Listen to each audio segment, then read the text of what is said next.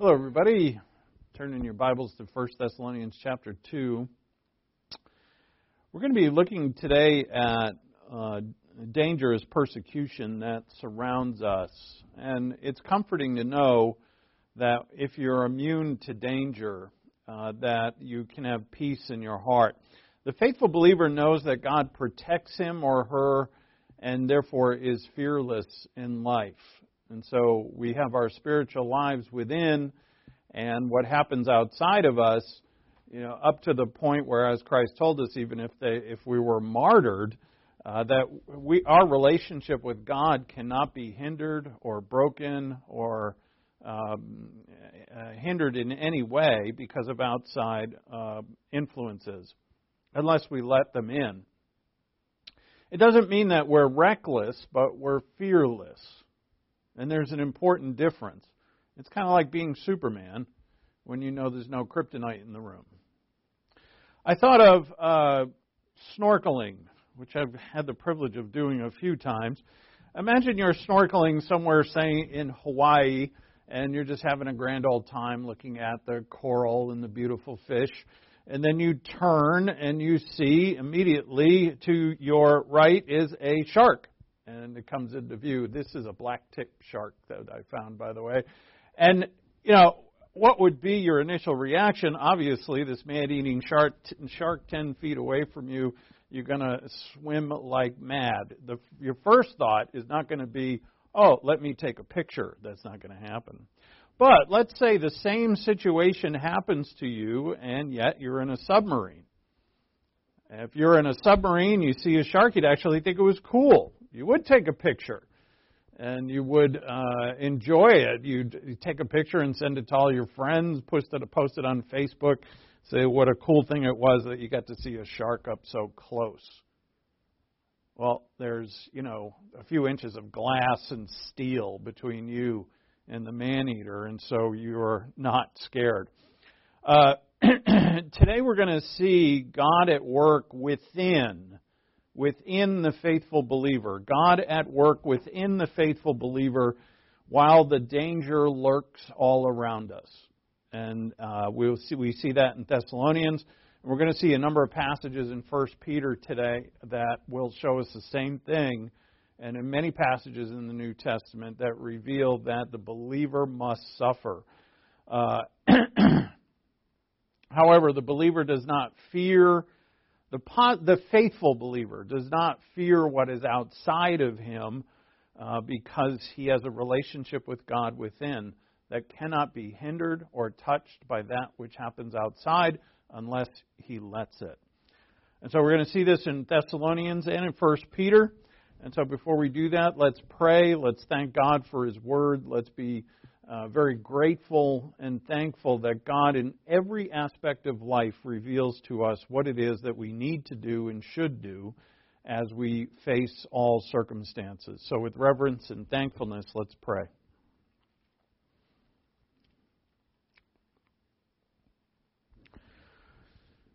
Our Father in heaven, thank you for the gift of your word. Thank you for the Spirit within. Thank you that you and you alone have provided us eternal life, salvation, and that we can with confidence know that we have a relationship with you within, within us. Uh, if the world's gone mad around us, and sometimes it seems like it does, that does not affect or hinder our relationship with you. By grace you have indwelt us. By grace you have made us new and these old bodies that we're in will be shed, and we will have new ones for all of eternity. You, Father, and you alone have made that. And so you have told us in your word that we will suffer and that we will be persecuted. You have told us through your Son, Jesus Christ, that we are blessed when that happens. For ours is the kingdom of God. And so we thank you, Father, that we can know through your word these very things so that when they happen, we can stand firm, hold up the shield of faith, and within continue to possess the joy and the peace that you provide. We ask, Father, that our hearts are enlightened to do that very thing. And we ask in Christ's name, amen. So in verse 13, which we uh, pretty much completed the last couple of classes, it says 1 Thessalonians 2:13 Paul writes for this reason and the reason is what has occurred from uh, chapter 2 verse 1 onward. For this reason we also constantly thank God that when you received the word of God which you heard from us you accepted it not as the word of men. And Paul had relayed to them in chapter 2 what he went through uh, the suffering that he experienced and also the um, the the you know the fact that he uh, became a father to them, a nursing mother to them. He related all this to them, and so we have in this the fact that Paul is extremely grateful, not for himself, and not even really for them, but for God. He says, "For this reason, we constantly thank God." That when you received the word of God, which you heard from us, you accepted it not as the word of men, but for what it really is, the word of God, which also performs its work in you who believe. And uh, we established here this uh, believe is a present participle. It refers to a continuous action. And therefore, normally it does. And, and in the context here, it would refer to the fact that the Thessalonians have continued to put their faith in the Word of God, put their faith in what Paul had taught them. And therefore, because their faith is mixed with the truth within themselves, that the Word does its work. And it works within. Notice it's in you who believe, and that's where the Word does its work. So the Word of God, as we saw in Hebrews 4 uh, yesterday, it's alive and powerful, and therefore it does its work within us. It's supernatural. The Word of God is God, and therefore, being supernatural, it works within us.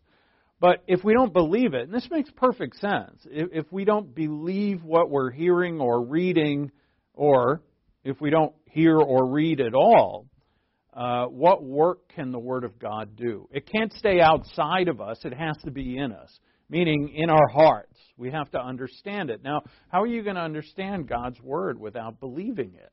It's impossible. And so, by faith, the Word of God now in us, it does its work. We don't know how it works. God doesn't give us such details, but He tells us that it works. And if, as you see here with the Thessalonians, who are brand new believers, they have seen it work. Paul has seen it work. They're surrounded by persecution. It is hard to be a Christian in Thessalonica at this time. It's very difficult. They are culturally and socially ostracized from their own families. If you can imagine, you know, if if your whole family just said, uh, you know, we hate you, we don't want to be with you, get out. If your neighbors hate you, if people won't do business with you, if you do business, um, and, and on and on. You know, the, the problems that they face are immense. And yet they continue to follow and show, as Paul revealed in chapter 1, that they have good works, that they have perseverance, that they have hope, that they have love, and that they have faith. And, you know, Paul can see it. Paul hears about it. In fact, uh, Paul said in chapter 1 that the whole region had heard about the faith that was being exhibited in Thessalonica. Imagine their witness was by their faithfulness. And you know, we can do the exact same thing. But it reveals to us that, you know, what is going to work in you to change you, to make you into this, you know, what God wants you to be, and that's going to be your faith in the Word of God. And so you've got to hear the Word of God, study the Word of God, put your faith in the Word of God, and then be patient.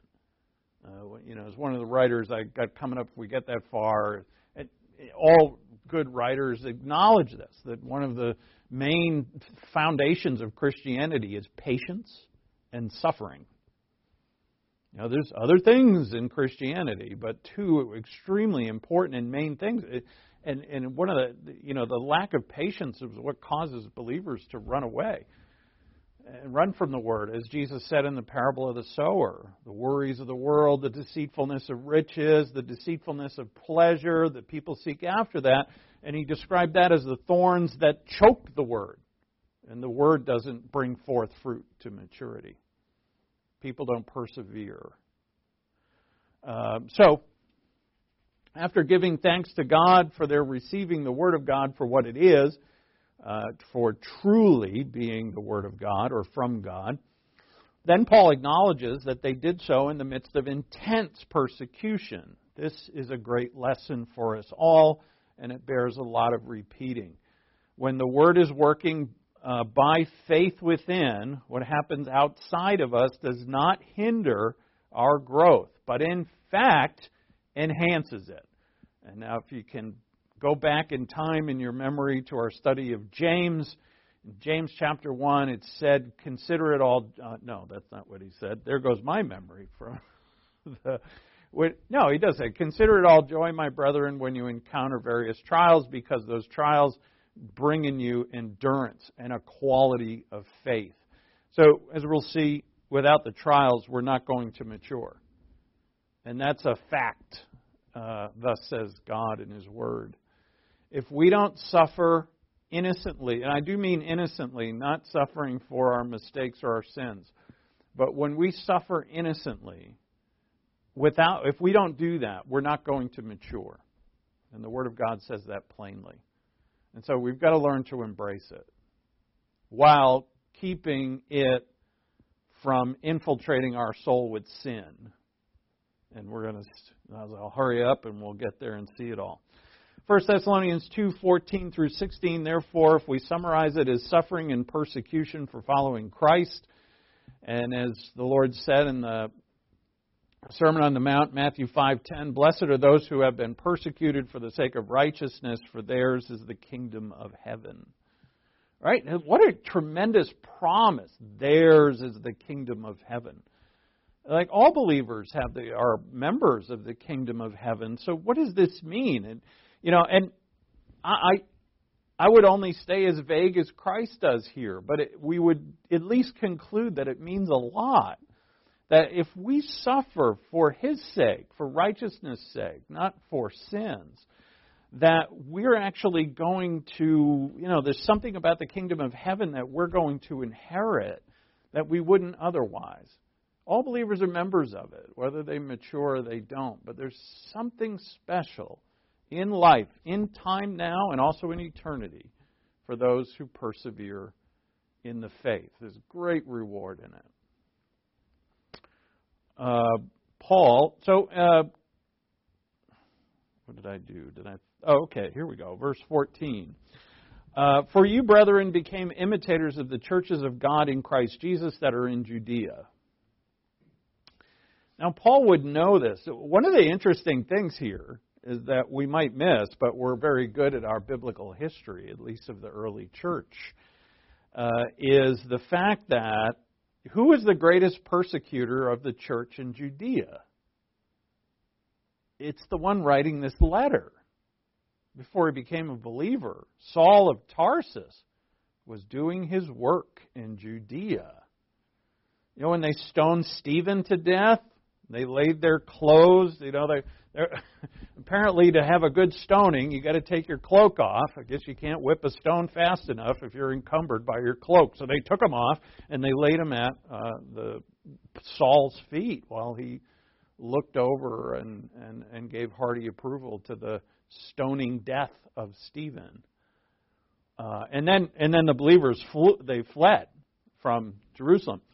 Uh, you know, and and the persecution there continued, and it continued to happen to when Saul, now Paul, uh, became an uh, became a, a, a, spreader of the gospel there down in uh, in Jerusalem.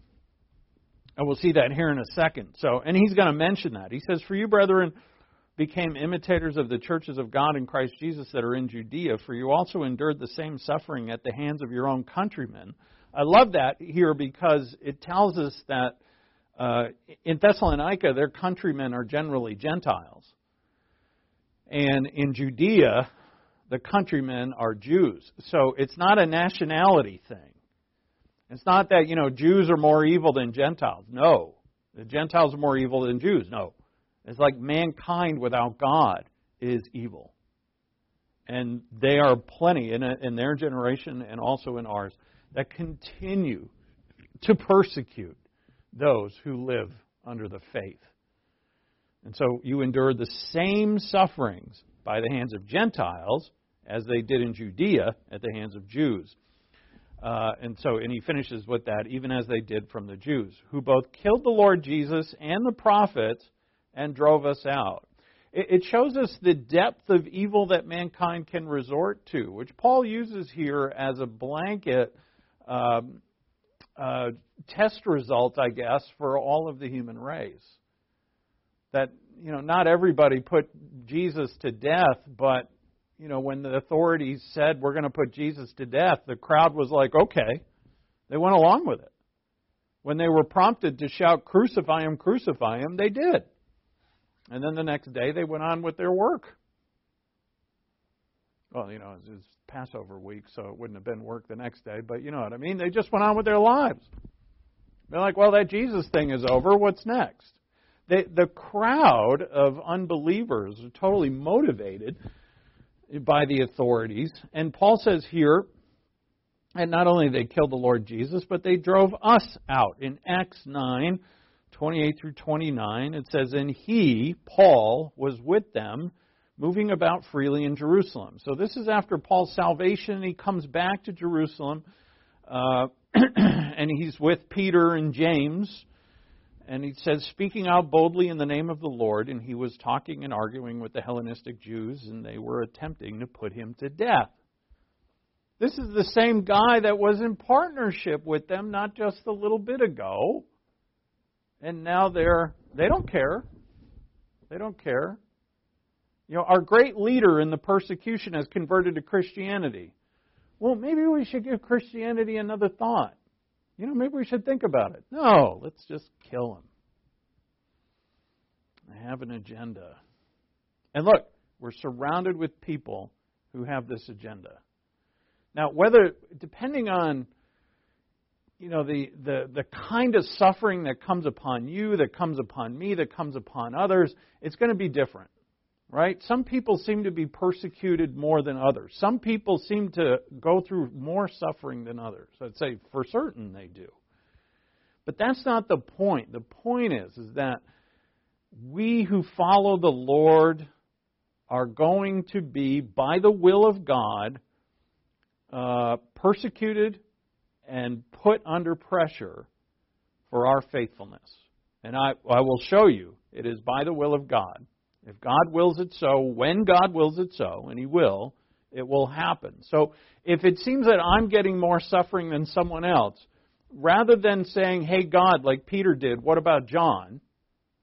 You know, Peter, the Lord said to Peter, you're going to go someplace you don't want to go and you're going to die. And Peter didn't like that, apparently, and said, well, what, what's going to happen to John? And Jesus said, that's none of your business what's going to happen to John. Paraphrasing. Peter, you what? what he say? You follow me. Don't worry about what's going to happen to John. And the same thing for us. We get our eyes on others, we get our eyes on ourselves. We start comparing ourselves with others and we start looking at ourselves. Why is this happening to me? God, why do you hate me?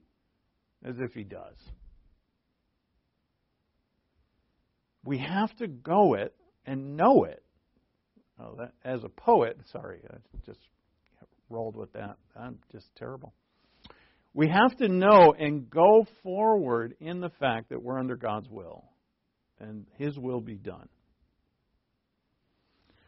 So, as Paul uh, states here, is careful to also tell them that the, those who persecute them are going to be handled by God, and therefore we are not to retaliate. We see this in Peter as well, as well as plenty other passages. We're just going to look at Peter today. Uh, Paul is careful to tell them, and to us, obviously, that to leave such people in the hands of God. Let, leave them in the hands of God. Do not seek to retaliate. Do not seek re- revenge. And also, do not allow them, they're not worth it, to take your peace away. Do not get angry or bitter. Maintain See, where's your relationship with God? It's in here. Right? It's not out there. It's in here. It's in you. It's in your heart. Christ is at home where? In our hearts. Don't let them in. Don't let that in. And what happens when you let it in is you start to get angry, you start to get bitter, you start to get worried, and you become weak. They're not worth throwing away your confidence and happiness. Leave them in the hands of God. As Peter will tell us, the Lord never retaliated, He left them in the hands of the Father. And Paul says here, no one's going to escape God's justice. Nobody. Look at this, uh, the second part of verse 15. They are not pleasing to God, but I love this. They're hostile to all men. Right? Who are they at peace with? Nobody. There's a lot of that going around. You know, those who are hostile, they group together and seem to be at peace with one another, but how long do, is it real peace? Do people who are in cahoots and doing evil, are they truly a band of brothers? They are not. They bite and devour one another. It's just a matter of time. This is a dead end game. Evil, sin, it's awful. There's nothing in it besides misery. So they're not pleasing to God, but hostile to all men, hindering us from speaking to the Gentiles so that they may be saved. Amazing that they don't even want the gospel to go out, with the result that they always fill up the measure of their sins, but wrath has come upon them to the utmost. Like all of this is translated very well, and I think it's explanatory right there in the English. I don't think you need much expository interpretation here. You can just read it and understand. It's very clear. When the Word of God works in you, what is happening outside of you does not hinder it. In fact, the outside situations become opportunities for work and for service, and that's how we have to see them. Rather than reacting to the suffering that comes upon us, we should pause and I would say do this in prayer or return to your Bible and start reading uh, or listen to a message, whatever you have to do to get your head right and say, look, this is an opportunity for me. Because it's in these situations that I mature, and in fact, on a rapid basis.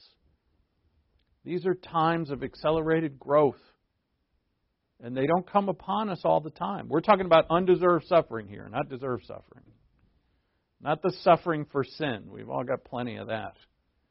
plenty of opportunity for that. Hopefully, it's getting less and less. But it's when you're persecuted for the sake of Christ, those are great opportunities. We have to see them that way. I uh, tell myself the same thing. These are situations, and in fact, we see, and Peter will say to us that people might get saved. Your enemies will see the light of Christ in you. Not all of them, but some of them might. And you actually may win some to Christ because of how you respond to their aggressive evil toward you. Oh, a wonderful thing that would be. Therefore, the faithful believer is shielded from the situations of life that cause most people to suffer terribly within themselves. So, getting back to, I'm going to go back to my, uh oh. Getting back to my shark and um, submarine. I forgot what it was called for a second. Uh, this analogy is fun. I, I, kind of liked it, but it's not exactly accurate. Uh, because in this situation, there is absolutely no danger from the shark whatsoever. I mean, he doesn't like nibble on you a little bit. You're perfectly, if your sub's in good shape, you're perfectly comfortable and you know, you're not suffering at all. You're sitting pretty. Is that true when you're going through the suffering that we're going to go through? Not quite. All right, so it, it's a good analogy as far as it goes. And by the way, not all analogies are perfect. So if you're looking for a perfect analogy, you're not going to find it. You might as well look for a perfect Christian. So uh, what you're looking for here is now we add to this the fact that you actually are going to feel some pain here. Did Christ feel pain? Right? We saw him on Sunday, on Palm Sunday, when he, uh, you know, approached Jerusalem and he wept over the city. He's in pain. He wept over the city because he knew what was going to happen. So yeah, there's pain. When you know when uh, David's best friend uh, uh, rebelled against him. When Jonathan chose his father over David, had hurt. When that happens to us, it hurts. So we will be hurt by persecution and trial, but it will only strengthen our faith and our resolve. And so I give you this picture is of a uh, at Camp Four, and that's Mount Everest. And Camp Four is the highest camp that you get acclimated to. You have to get acclimated to the the atmosphere. Uh, you know, the it's low pressure, low oxygen. You stay there for uh, I forget how long and then you try and go to the summit if the weather's good enough. Think of it, you know, you've got to be at least unless you're being taken by a guide, you don't have to be in the, the best of shape. But let's say you're the Sherpa that's taking everybody up. Right? What kind of you know, what kind of uh, strength do you have as a Sherpa from Nepal or wherever that is up here in Camp 4 ready to summit Mount Everest? You've grown accustomed to low, atmos- to low atmosphere, to low oxygen. You've grown accustomed to cold. Your muscles are strong. Right? And why is that? Because you've suffered. This is the suffering of exposure. And that is a great analogy for the suffering of the Christian life. When we're exposed to suffering, and again, this is for the Christ's sake, not because of sin, it strengthens us. And the more it happens, the stronger we get. It's kind of like getting used to the cold, getting used to climbing, getting used to persevering. Now, can you take that next step? You're exhausted. Can you take the next step? Don't stop, right? As Paul writes in Galatians, don't you don't grow weary or lose heart. And it's suffering that gives us this strength. And so that's why our opening analogy is not exactly accurate because we really don't suffer any pain in that one. But in reality, through the persecutions and trials around us, uh, they don't hinder, if we're faithful to the Word of God, they're not going to hinder our growth in the Word of God, but we will feel the pain that kind of pain, however, unlike the pain of sin, strengthens our faith and strengthens our resolve. Right? If you know you have gone through this already, here comes the undeserved suffering. Here comes the person who's going to ridicule you and mock you and malign you and say, ah, get in line. I, I've been mocked and maligned before. I know exactly what to do. And if, if when I've been persecuted, I've done what the Word of God says and not what my flesh wants to do, which is revenge. Now, fight back. I have learned to be like my Lord, and I what do we do to our enemies who persecute us? We do good to them. We pray for them. In fact, we have pity for them. We hope they get saved. We hope they believe the gospel. We hope they believe the truth. But they're going to be dealt with by God, not by me. And so, in my relationship with God, and by the way, there's another thing that Peter is going to bring out is that the, your suffering in this life is very temporary. Right? We're going to be in heaven where there's no more pain, no more tears. So, you know, and we know that. And for some reason, these brand new believers in Thessalonica knew that. Paul had taught it to them. Of course, that's why they knew it. But um, they believed it. They didn't waver on it. And they're only saved for a few months.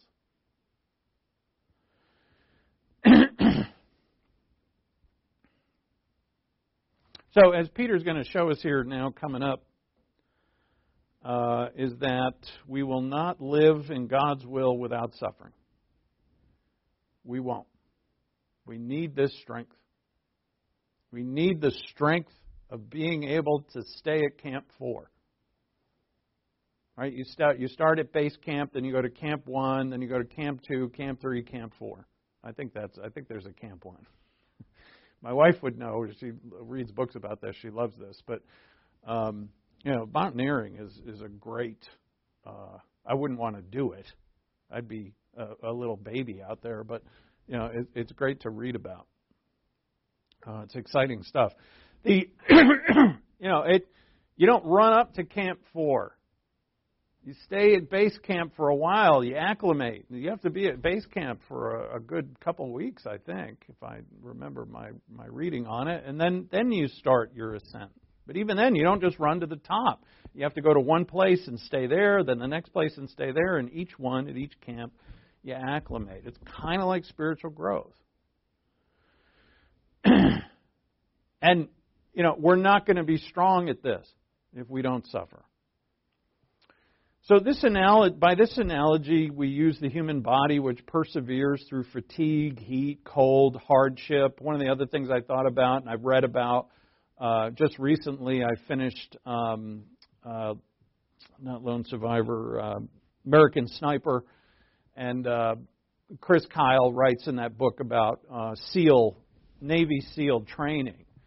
And he talks at length about how it's not just physical strength, but mental strength that gets you trained and to graduate that school. Same with Green Berets. I've read a bit about that. And I have a dear friend who's a Green Beret who uh, thinks they're better than the SEALs, so I'll agree with him. I know there's some combat between that, to use an analogy, but um, you know what? Same thing. Green Beret, any special forces. You know what are they? Trained mentally, physically. And this is what God wants for us. And, and it shows to us that I have to be fully involved in my spiritual life. It's not just me, you know, doing some prayer or doing something that just kind of turns the Holy Spirit on and all of a sudden I'm a spiritual champion. It's not like that, is it? You know, in some denominations, like uh, the Pentecostal, some parts of Pentecostalism, if you get that second anointing, second blessing, whatever they call it, then all of a sudden you become super strong because you figured out the secret way how to turn on the Holy Spirit. There's no secret to it. It's faith, faith, faith. What did he say to the Thessalonians? You receive the Word of God as from the Word of God. It is from God, not from men. Therefore, you saw its authority, you saw its authenticity, you saw its inerrancy, you saw its sufficiency. now, very quickly, the suffering occurring outside of you can infiltrate your soul, and by getting your eyes off of God, it creates weakness within. It's made me think of the Hey Kool Aid guy. Right? He's always bashing through a wall. we were kid, you know, these commercials. We used to love these commercials. He's always running through someone's wall and wrecking someone's house. You know, when the little kids say, "Hey Kool Aid," but here, you know, you have Hey Kool Aid on a wrecking ball, and I liken this to you know, he's filled with sin or temptation to sin. And he busts through the wall of your soul because you've let him.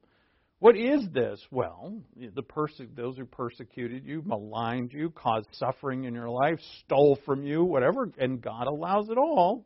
It's His will. You got mad. You got bitter. You sought revenge. Hey, Kool Aid is in your soul now, wreaking havoc breaking walls, making a mess. Right? You gave up your peace. you wrecked your peace. This problem occurs for the believer when the outside situations cause them to leave their faith in the Word of God. And it may happen momentarily. Uh, you know, uh, who of us are sinless? No hands go up uh, anywhere in Christendom. If they do, then uh, they don't know anything. But uh, we're all sinners and we all fail from time to time. When you see yourself in weakness, when you see yourself saying, Oh my God, I just reacted and got bitter, what do you do? You stop being bitter. You recover. Confess and recover. Confess and repent. Repent means just turn around. I'm not going to be bitter anymore. Right? We all lose it at times. By the grace of God, we're forgiven. But the believer who is successful at this, like we can't be failing and failing and failing and failing for the rest of our lives. We have to have strength. The believer who is successful at this does the will of God, does what God tells them to do, and which means he loves the persecutors, he prays for his persecutors, he does good to his persecutors, and he prays that they'll be saved and they'll see. But he will not allow the persecutor to get in between him and his relationship with God. He will not allow the persecutor to get in between him and his relationship with God's Word. This, and by the way, this is not permanent. This is not a permanent thing. That persecutor, that person, is not going to be persecuting you forever. It's all temporary. And God uses it to make us strong. so when we're persecuted unjustly, before, uh, sorry, because we're following Christ, we need to recall God's word and act on His will. And we do this by exercising our faith. Either we do that or we fight back and seek revenge, and that we must not do. The theme of go to 1 Peter chapter 3, please.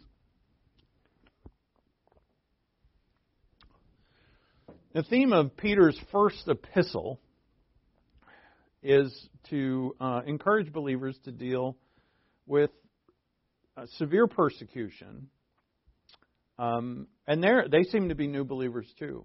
So it, it's quite similar to the situation in Thessalonica. Uh, who Peter's writing to is not even remotely around Thessalonica. You think it's not by region that this happens.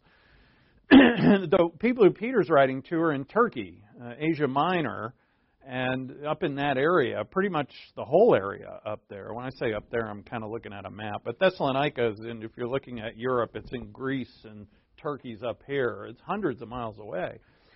And they're severely persecuted. Peter's trying to encourage them to deal with it properly, and he deals with this quite a bit. He points out that when we suffer like Christ suffered, we must suffer innocently. And he also points out that Christ did not retaliate, and we must not either. Look at 1 Peter 3 8. To sum up, all of you be harmonious, sympathetic, brotherly, kind hearted, and humble in spirit. I think one of my future messages is going to take every one of these lists. These there are multiple of them in the New Testament that are lists. It's like one virtue after another or one sin after another. Uh, almost all letters have it. And it'd be great to just look at them all, all these lists that are thrown at us. But anyway, here's another list that we are to be to one another harmonious, meaning we're united in, in mind, sympathetic, meaning that we're forgiving and love one another, brotherly, kind hearted, and humble in spirit, not returning evil for evil or insult for insult. You see that? It's not tit for tat in the Christian life. It's not like a justice system where if you did this to me, I'm going to do the same back to you. Not returning evil for evil or insult for insult, but giving a blessing instead. Well, Peter's here repeating just what the Lord had taught. That we, you know, we don't seek our own, but that we are uh, uh, kind hearted to our enemies and loving our enemies and doing good to our enemies. So he says, Give a blessing and said, For you are called for the very purpose that you might inherit a blessing. And the calling here is, as Peter points out, Paul points out in, in Philippians, that it is part of our election that we're called to suffer, and God has willed it so. This suffering is for our strength. Go to chapter 1, verse 3, the opening of the letter.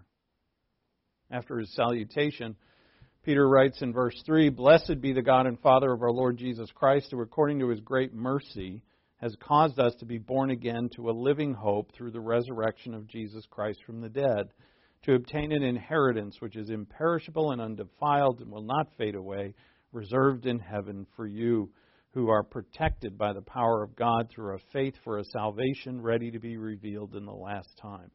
Peter, like Paul, uses great long run on sentences. And so, if you could absorb all of that into your heart, is that we are saved, born again, that we are guaranteed resurrection, that we have an inheritance that is not going anywhere, it will not rot. It is not ever able to be stolen. It belongs to you for all of eternity. You're protected by the power of God, and at the end of time, your salvation in full and your resurrection body is going to be revealed.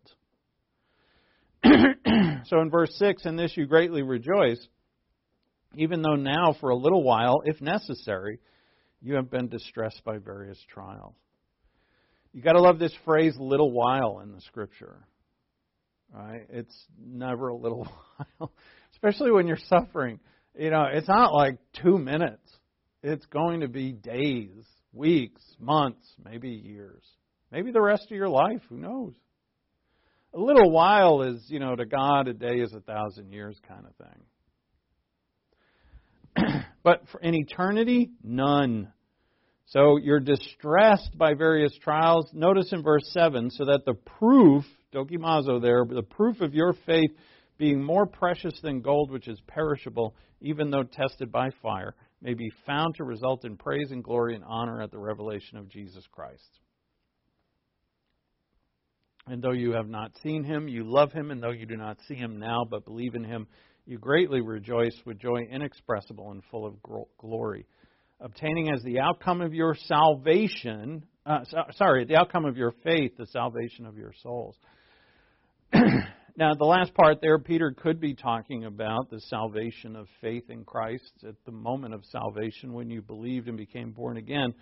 But it's more likely in context that he's talking about the continued faith that Paul is talking about in 1 Thessalonians 2, which is continued faith. And so, what would salvation here mean? Not salvation from the lake of fire, but salvation from a sinful life unto eternal life experienced in time.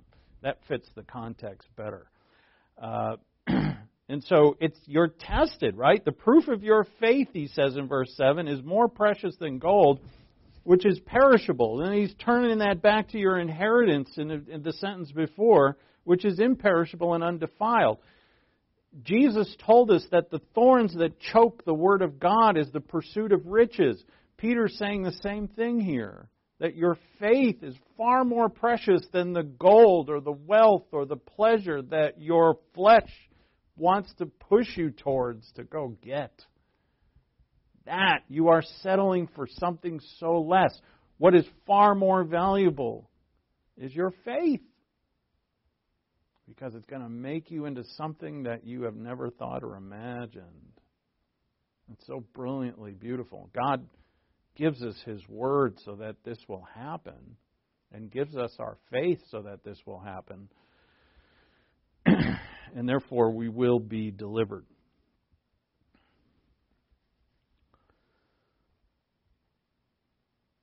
Jesus told us in the parable of the sower that those who are worried and pursued riches and pleasure would not mature. Therefore, if a believer, just because a believer is alive, doesn't mean a believer knows really how to live. If the salvation here that Peter is talking about in verse 9 is deliverance from sin unto eternal life, it's deliverance from a world where, as we saw in James, faith without works is dead. And so what he meant there was that it's a life that is kind of like death. And God wants to deliver us from that. So 1 Peter 2.20, Peter writes, For what credit is there if you sin and are harshly treated, you endure it with patience? You see, that's deserve suffering. What credit is there if when you sin and are harshly treated, you, are, you endure it with patience? But if when you do what is right and suffer for it, and you patiently endure it, this finds favor with God. Right? Favor is the word charis. It's like the word grace, but this means that God is pleased with this. This is what God wants to see in us. Because in it, we're being just like Him. He wants to see us in Him because it is life and life, life abundantly, life indeed. If when you do what is right and suffer for it, you patiently endure it, this finds favor with God. So is suffering necessary? Absolutely. We have to learn to embrace it, meaning not be afraid of it uh, we have to learn to not react to it, but to see it for what it is. Again, we're not talking about, as he says here, not su- not suffering for sin, but suffering for doing what is right. These are the instances where God is really accelerating our growth and really putting muscle on our faith. Go to 1 Peter 3:13. Oh, so what about all those people who are persecuting me? Verse 13, who is there to harm you if you prove zealous for what is good? But even if you should suffer for the sake of righteousness, you are blessed. Huh. Who said that? Peter's stealing this right from the Lord, Sermon on the Mount, Matthew 5:10. You suffer for my sake, you are blessed are you when you suffer for my name's sake. Even if you should suffer for the sake of righteousness, you are blessed. Then he quotes Isaiah 8:12, "And do not fear their intimidation, and do not be troubled, but sanctify Christ as Lord in your heart. Sanctify means to set apart always being ready to make a defense to everyone who asks you to give an account for the hope that is in you, yet with gentleness and reverence. This uh, this passage is often quoted as you know an evangelistic passage, which meaning what I mean there is being ready to give a def- defense to everyone who asks you, which it definitely is. You know, it is your part of your evangelistic um, outreach to the world. But notice the context of it. The context of it is when you are being you're suffering for righteousness' sake. To if you were sinning, that you're suffering and you reacted with bitterness, you're suffering and you reacted with anger or self-pity or worry, can you give a defense for the hope that's in you? Actually, there is no hope in you. You've given it away. I mean, you can get it back, of course, but you're uh, of no defense. You have no defense. Notice he says, and to do that, you give an account for the hope that's in you with gentleness and reverence. Reverence means fear of God, and gentleness means quite the opposite of bitterness and anger. So I'm actually able to gently, to my persecutors, tell them why I have hope and why I love them. And probably the great majority of them will just say you're a stupid idiot and leave you. And you might say, well, adios, thank, thanks for leaving. That's a blessing in and of itself. But the greater blessing is that some of them are going to come around. When you're persecuted by someone and you respond with the light that is Christ, you know, that's one of the times where your light is shining the brightest. What a witness you are.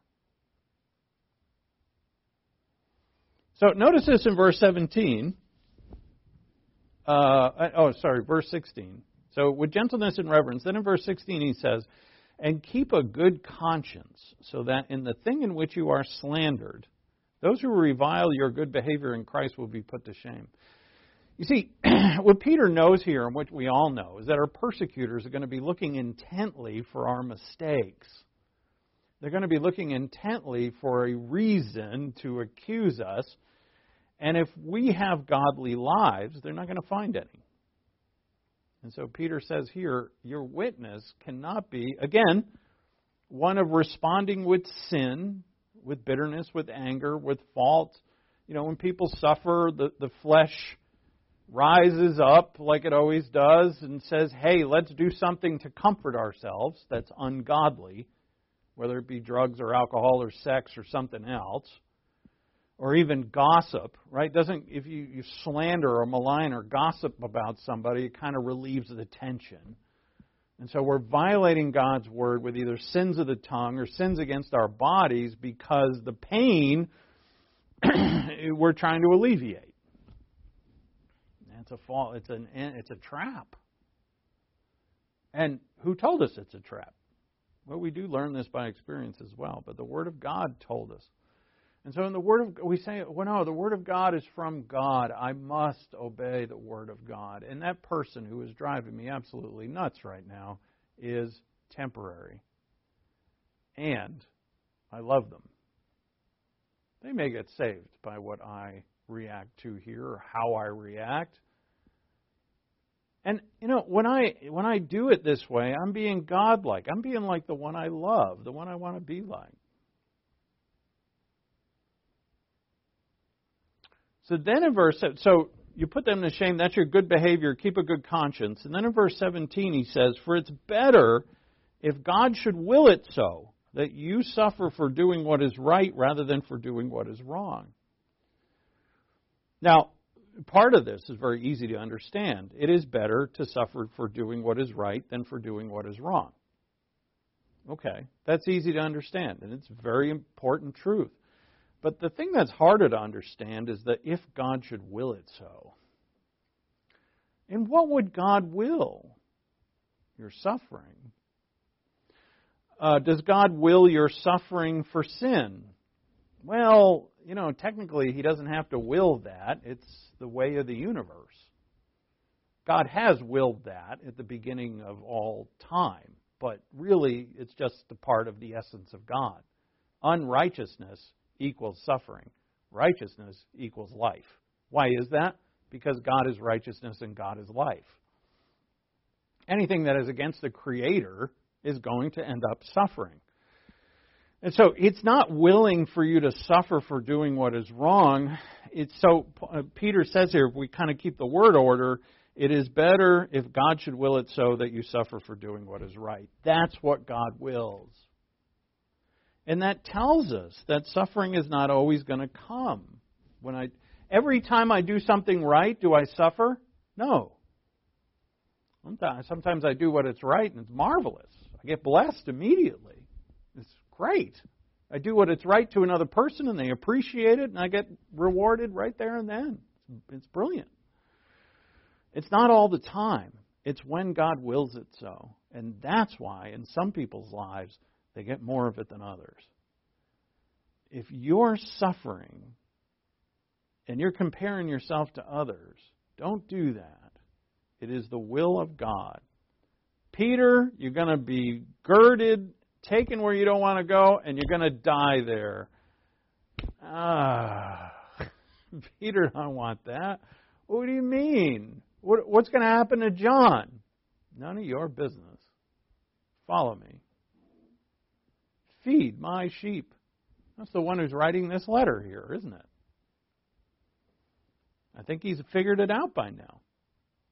I don't think he's afraid of being taken where he doesn't want to go and dying. I think he, he relishes in it. In fact, I know he does. His words tell us so. How did Peter change so much? The Word of God.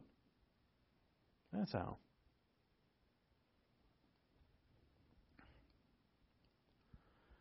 Uh, so, let's see.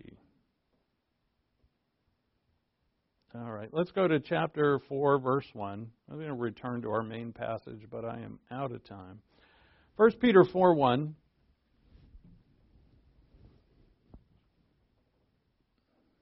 Therefore, since Christ has suffered in the flesh, arm yourselves also with the same purpose, because he who has suffered in the flesh has ceased from sin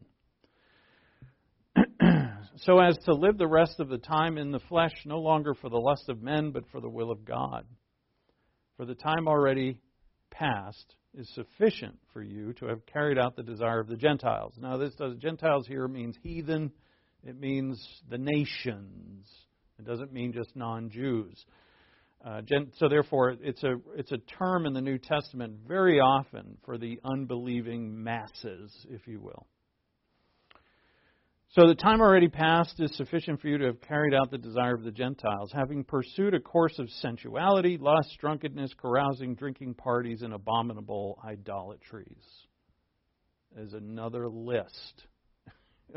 I love the list. This is obviously a negative list. This is the list, one of them, that describes the way of the world. Now, this gives us insight into why the people that Peter is writing to are suffering. And why the people that Paul is writing to in Thessalonica are also suffering. If you remember, Paul said, You are suffering, you are imitators of the churches in Judea who suffered at the hands of their own countrymen. You're suffering at the hands of your countrymen, meaning your neighbors. I don't get it. Why, if I become a Christian, that's all that's happened. That my neighbor is maligning me, ridiculing me, causing me to suffer probably financially as well in that society. If people won't do business with you or buy your goods or say you're a, you know, there's uh, 20 to 30 percent slavery in the Roman Empire at this time. 20 to 30 percent of the population are slaves. And in Peter's letter, he writes to the slaves. Paul does the same thing in 1 Corinthians. He does the same thing in Ephesians. That there's so much slavery, and a lot of these slaves are becoming Christians. And Peter writes in chapter 3 if you're a slave, obey your master. Can you imagine? If you're a slave, you become a believer in Christ, and now your master, who you used to go with him to worship idols, you used to go with him to the immoral festivals of the idol worship, which at the time, idol worship was surrounded by immorality, and now you don't go anymore.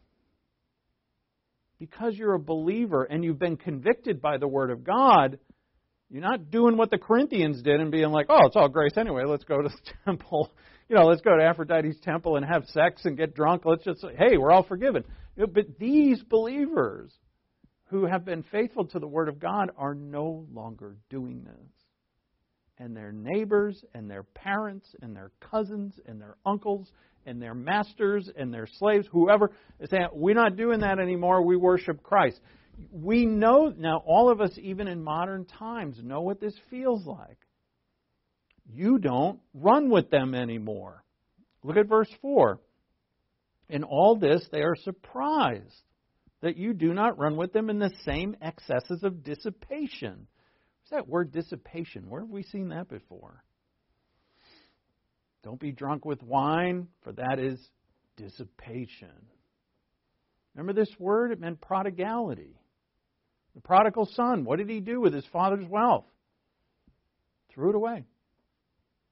He took the things that his father had given him, and with both hands he got rid of them. Said, My own pleasure is more valuable than my father's things. And see, with us, we love the Word of God. It becomes, you know, even though we've done it, I know, I know I've done it, and perhaps all of us have done it, that we've taken the Father's things and thrown them away.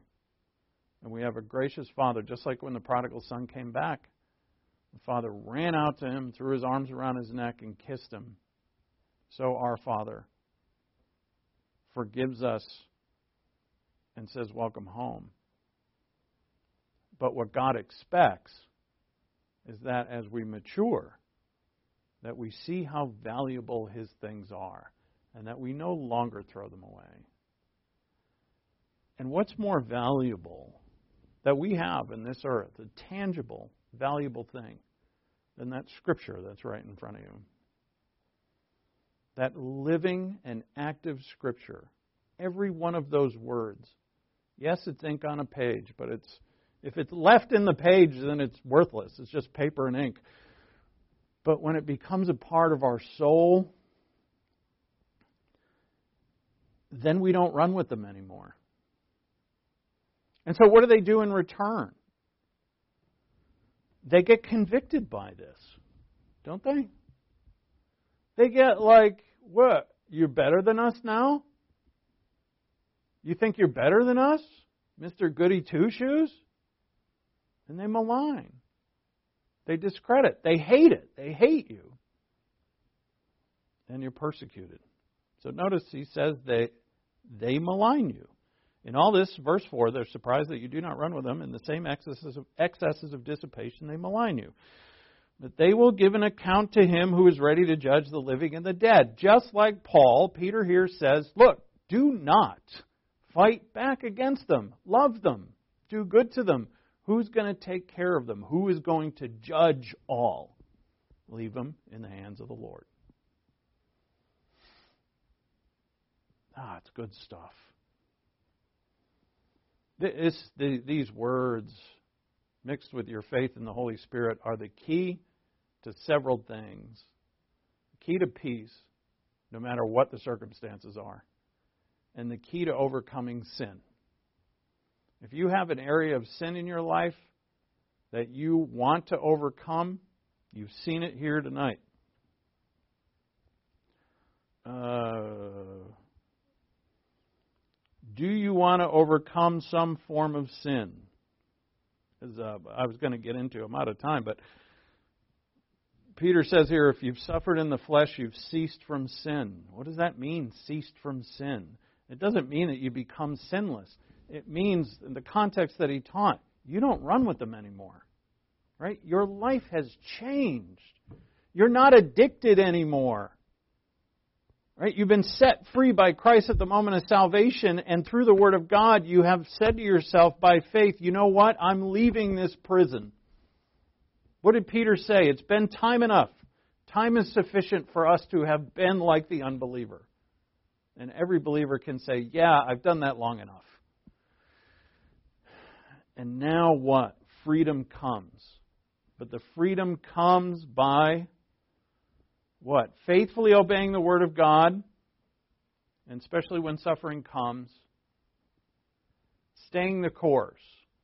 Don't fight back. And then the sin will cease and the results will be lasting. And, and that's because uh, cease here is in the perfect tense, which tells us that the results will continue. As long as you're faithful, the, the results will continue. So, my faithfulness and my faith to obey God's word, I'm not going to do it perfectly all the time, but my faith to obey it will, over time, cause me to overcome sin. It's not a sexy, jazzy solution that people want. you know, people want the quick fix. I'm sorry, there's no quick fix. Salvation is a quick fix, but at salvation, we don't let go. If that were true, then all of us would be we'd be mature in a day. Um, but all of us hold on to the old life to some extent, and God is teaching us to let go. Let's pray. Thank you, Father, for your word, and thank you for the things that are in your word that set us free, that give us the ability to handle life that comes at us. It can come at us hard, Father, but we know that you, through your word, will deliver us. And we can trust you, and we know that when these trials come, that you are increasing our strength and increasing our endurance. We praise you for that. And Father, we ask that our, our, our eyes of our heart are enlightened. In Christ's name, amen.